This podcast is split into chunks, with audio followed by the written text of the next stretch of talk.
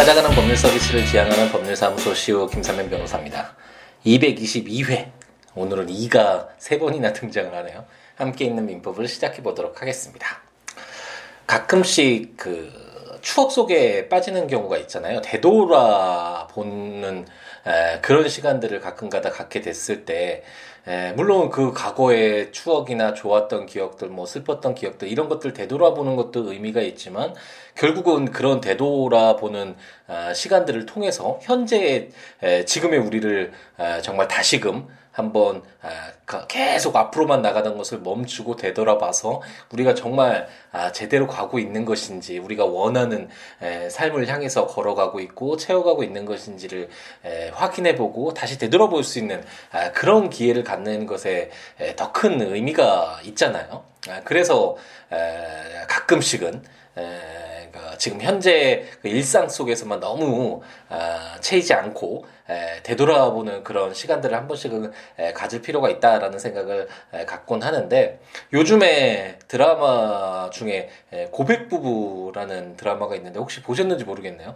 그렇게 어, 시청률이 높은 것 같진 않은데 시간대도 11시에 어, 하기 때문에 그렇게 많은 분이 보시지는 않는 것 같은데 어, 좀 추천드리고 싶은 드라마라서 아, 한번 말씀을 드리네요. 저도 아, 기대를 정말 전혀 하지 않고 봤던 아, 드라마였는데 처음 보기 시작한 드라마였는데 이혼한 부부가 과거로 처음 만났을 때로 되돌아간다라는 그런 설정인데 이런 딱 이야기만 들으면 뻔하잖아요.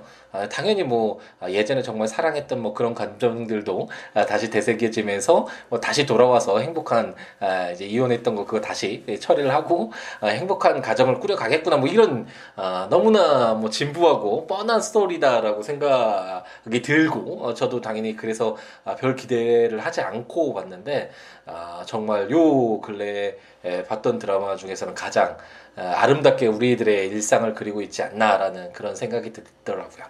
그 누구나 뻔하다고 생각을 하지만 사실 뭐 일상도 똥 어, 똑같잖아요. 아침에 일어나서 점심에 활동을 하고 저녁 시간에 이제 자고 뭐 인생도 사실 태어나서 성장하고 이제 어, 약해져 가면서 나중에 이제 죽음에 이르는 모든 것이 이렇게 뻔해 보이지만 그 하나하나의 순간순간들을 채워가는 그 사람의 어떤 마음가짐이나 행동에 따라서 그 내용물들은 정말 달라지잖아요. 그것처럼 고백 부부도 고백이 이거 뭐나 어, 당신을 사랑해요 이런 고백이 아니라 다시 돌아간다 고백 이 영어를 그걸 제목으로 썼던 것인데 어쨌든 그 내용 자체도 아, 뻔해 보이지만 그 내용물들을 에, 저 기본적인 에, 토대는 뻔해 보이지만 그, 그 내용물들을 정말 잘 지었다는 생각이 들고 특히 에, 부부간의 사랑뿐만 아니라 가족의 에, 소중함이랄까요? 에, 돌아가신 어머니를 정말 그리워하는 그 딸이 이제 다시 과거로 돌아갔을 때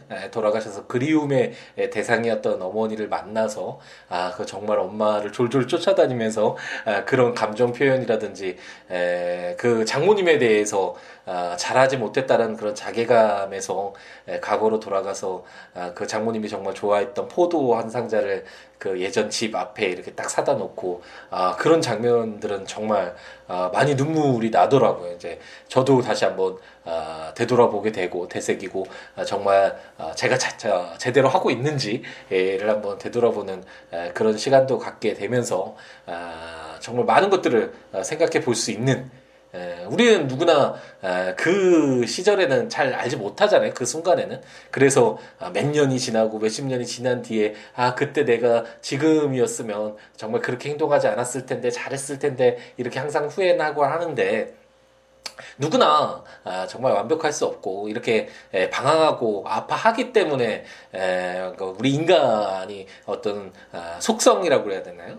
어떤 인간이 가지고 있는 그런 불안전함이 바로 아, 그런 것이겠지만 아, 그렇기 때문에 이렇게 과거로 돌아갔을 때 아무것도 모르는 그 순간에 이미 이 시간 속에서 배우고 익혔던 것들을 느꼈던 것들을 가지고 있는 그 상태에서 돌아갔을 때그 아, 되돌아보는 가정이 에, 정말 설득력 있게 우리에게 다가오지 않나라는 생각이 들고 물론 현실적으로는 우리가 아, 고백 부부처럼 아, 몇십 년을 이제 과거로 돌아가서 그 몸속에 투영이 돼서 그 시절을 살게 되지는 못하겠죠. 어, 과학에서 제가 한동안 과학에 현대 과학에 빠져서 물리학 이야기도 말씀드리긴 했는데 시간 여행이 아, 미래로의 여행 뭐 이 미래로의 여행도 우리가 생각하는 그런 여행은 아니지만 어쨌든 시간을 아, 달리 하면서 이렇게 미래로 가볼 수는 있는 아, 이거 는 뭐 과학적으로도 어, 이미 뭐 가능하다라는 것이 밝혀진 내용이지만 과거로의 여행은 과학적으로 있을 수가 없다고 하잖아 인과율의 법칙 때문에.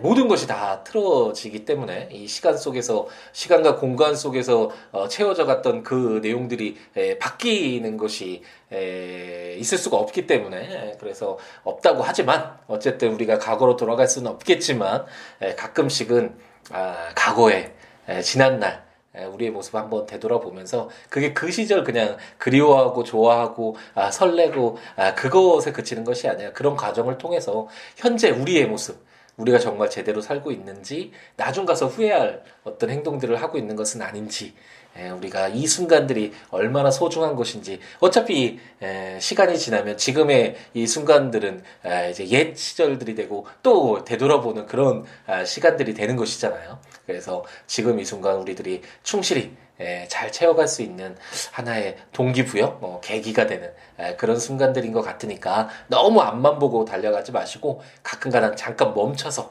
호흡을 한번 가다듬고 아, 내가 살아왔던 길, 내가 아, 순간순간 채워왔던 그런 모습들 한번 되돌아보면서 지금 내, 내가 서 있는 이 예, 순간의 모습 그리고 내가 가고 있는 길 정말 정확히 가고 있는지 정말 삶에서 중요한 것은 방향이잖아요. 제가 예전에 순자 그 이야기를 천리마 이야기를 정말 너무 좋아해서 이 함께 있는 민법에서도 여러 번 이야기했던 것 같은데 우리가 물론 천리마하면 좋겠지만 막 너무 뛰어난 능력이 있어서 순식간에 모든 것을 배우고 뭐 이런 것도 뭐 의미가 있을 수 있겠지만 그거보다는 천리마가 아니더라도 하루 심리밖에 못 가는 말이더라도 방향만 정확히 잡으면 아, 천천히 천천히 우리가 살아있는 한 삶이 유지되는 한은 그 목표점을 도달할 수가 있잖아요. 우리가 정진을 계속해서 간다면 멈추지 않고 간다면 그렇기 때문에 정말 중요한 것은 우리의 능력들 우리가 얼마나 빠르게 습득하고 빨리 돈을 벌고 빨리 뭐 사회적 이치를 갖고 이게 중요한 게 아니라 아 정말 이 소중한 한 번밖에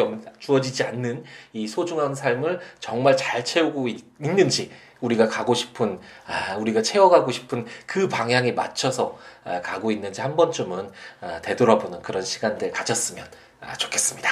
함께 있는 민법에서 어, 어떤 분들은 이 에, 서두에 이런 이야기를 하는 것이 아, 도움도 되고 이제 재미도 있고 아, 그렇게 좋은 말씀을 해주시는 분도 계시지만 아, 또 다른 의견에서 아, 그냥 법률만 하지 에, 법률 강의에서 무슨 아, 쓸데없는 이야기를 많이 한다. 예전에 에, 초창기에 그런 분들도 있었는데 이게 뭐라 그래 잡소리라 그랬나요? 저 쓸데없는 막 그러면서 막 좀 어, 심하게 쓰셔가지고 막 상처를 받았던 아, 그런 기억도 나는데 다른 의견도 있으신 건 맞는데 아, 그래도 만약 아, 지금 제가 드리는 말씀을 들으시는 분 함께 있는 민법 아, 식구들이라면 아, 너무나 앞으로만 달려가지 말고 가끔씩 한 번은 서서 한번 뒤돌아보죠. 한번 뒤돌아보면서 이 뒤돌아보는 과정이 멈춰 있는 것이 뒤처지는 것이 아니라 더 잘 옳은 방향으로 갈 수 있는 그런 정말 기회가 될 수 있으니까 한 번쯤은 숨을 후 내쉬고 쉬는 쉬어가는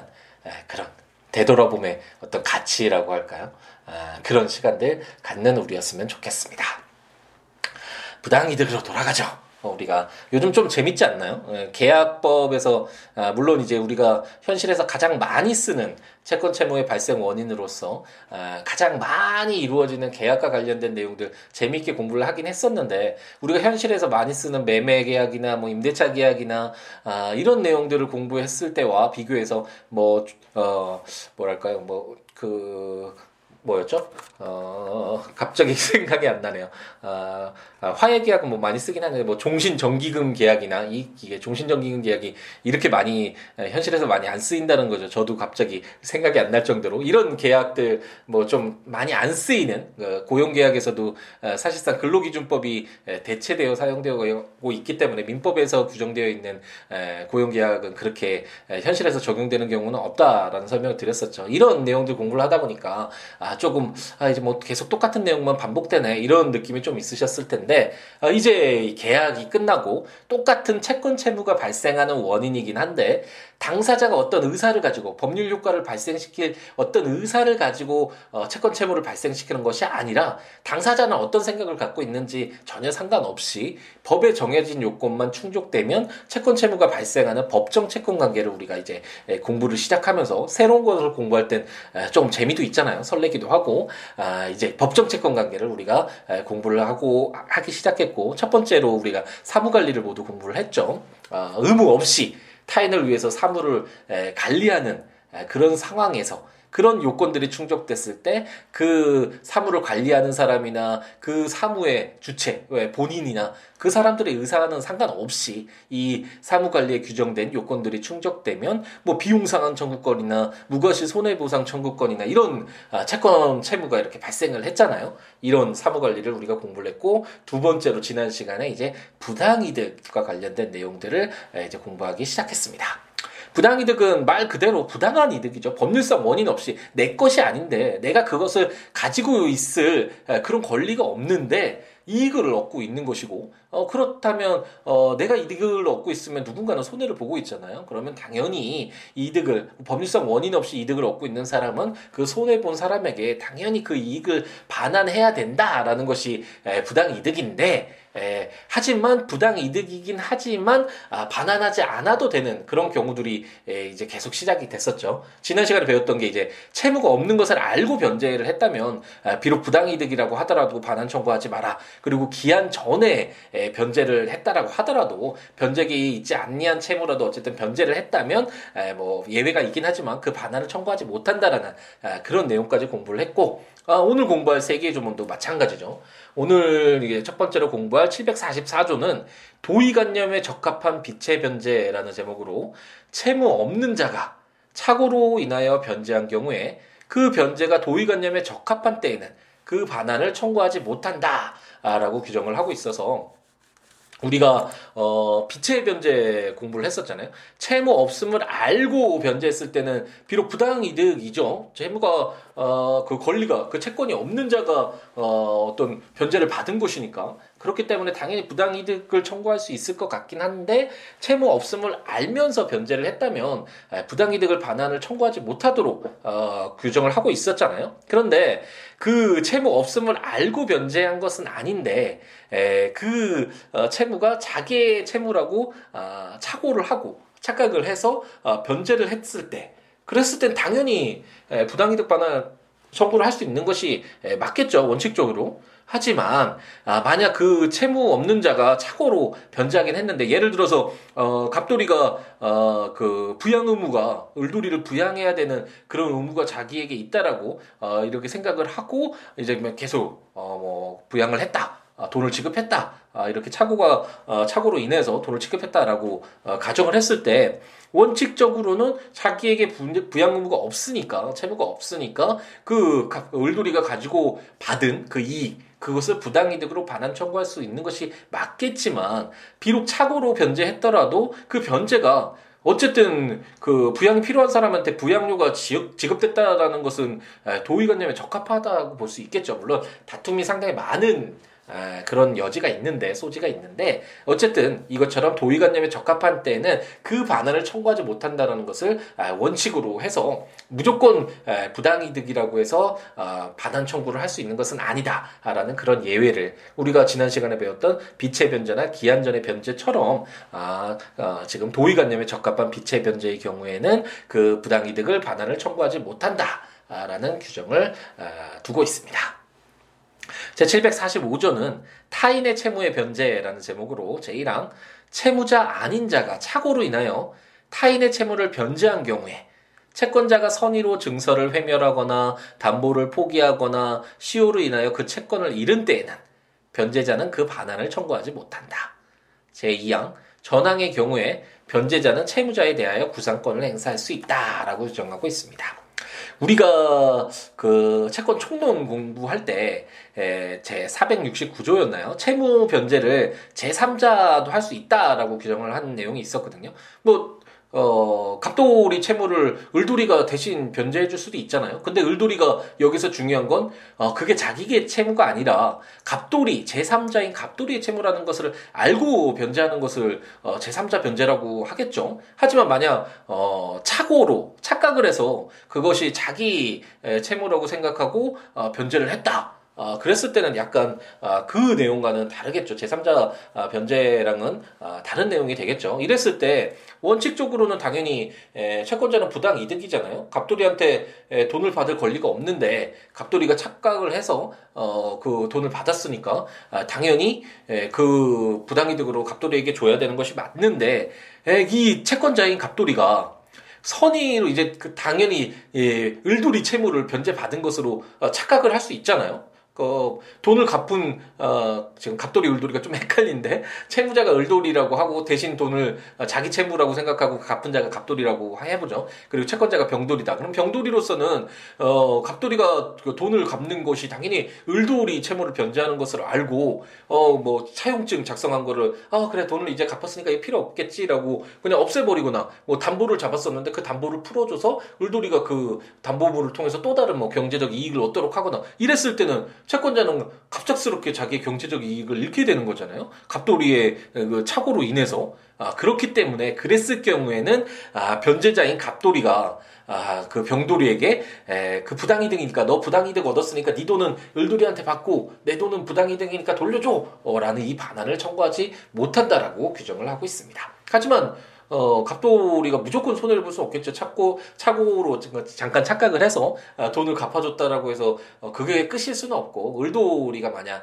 아, 경제적 능력이 된다면 당연히 을돌이한테 그걸 구상해줘. 우리가 채권 총론 공부할 때 많이 공부했었죠. 사전에 구상할 수 있는 경우도 에, 공부를 했었고, 사전 구상권 그 내용 제가 재판과 관련돼서 많이 좀, 에, 그, 다뤄봤다. 아, 많이는 아니고, 다뤄봤는데 좋은 결과를 얻어서 많이 좀, 아, 좋아하는 조문이다. 이런 설명 드렸던 것 같은데 어떤 이런 구상권과 관련된 내용들도 우리가 공부를 했었잖아요. 이렇게 을돌이에게 내가 대신 돈을 변제해 줬으니까 내가 그 갚았던 돈 다시 이렇게 돌려줘. 구상. 그래서 너에게 이렇게 내가 대신 갚아줬던 돈을 다시 돌려달라는 그러한 권리가 바로 구상권이라고 할 수 있고 을돌이에게 갑돌이는 당연히 내가 을돌이 네 채무 아, 변제해줬으니까 나한테 그 돈 다시 돌려줘라는 구상권을 행사할 수 있다라고 규정하고 있습니다.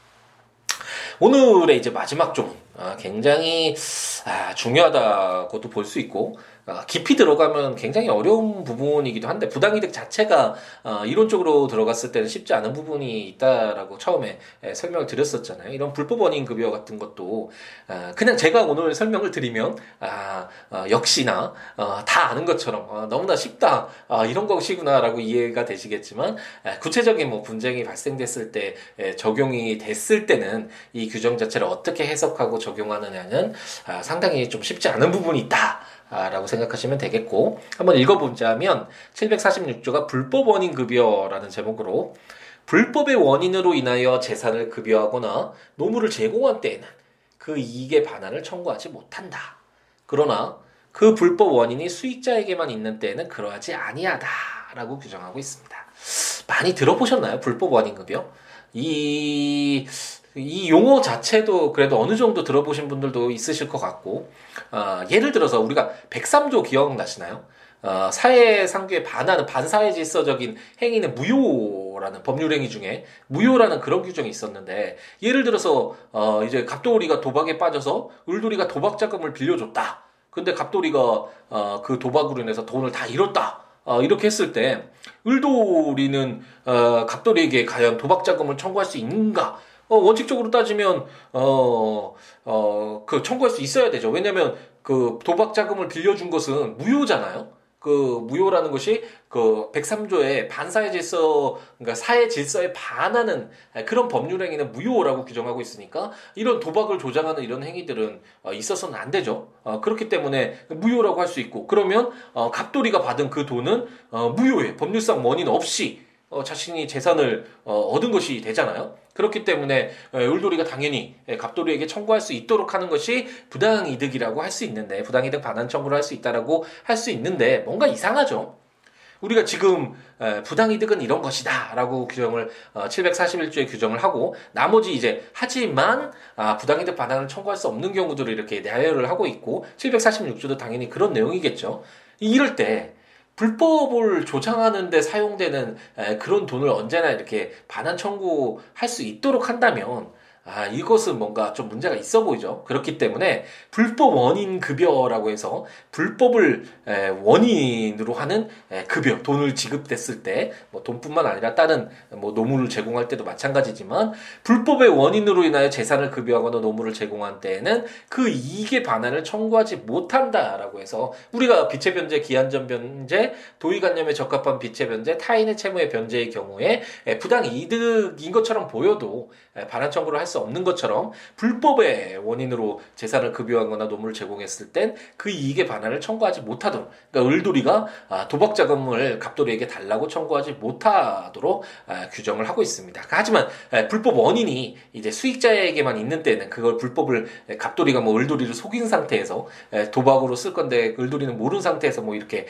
돈을 뭐 빌렸다 뭐 어쨌든 잘못된 것이 수익자에게만 돈을 받은 갑돌이에게만 있는 때에는 당연히 을돌이가 반환 청구할 수 있다라고 규정을 하고 있는데 내용 자체가 어렵지는 않죠. 뭐 이렇게 불법으로 사용되는데 만약 돈을 쉽게 예를 들어서 어, 지급했다면 그 반환 청구하지 못한다라고 어, 쉽게 적용이 어, 좀 이해는 뭐 쉽게 될 수 있는데 이런 내용이 생각보다는 상당히 많이 에, 현실에서 쓰이고 저도 재판 과정에서 어, 상당히 이 조문을 어, 적용했던 어, 그런 기억들도 최근에는 없었는데 과거에 어, 꽤 있었던 어, 기억이 새록새록 에, 나네요. 그것처럼 어, 많이 등장하는 규정이고 과연 이게 불법 원인 급여로 볼 수 있을까부터 시작해서 어, 정말 불법 원인이 수익자에게만 있는가 이런 내용들도 해석하기 굉장히 어렵고 어, 현실적으로는 어, 그런 부분들 있잖아요. 요즘에는 그래도 많이 나아지고 있는데 예전에 에, 좀 여성분들이 에, 많이 좀 강압적으로 어떤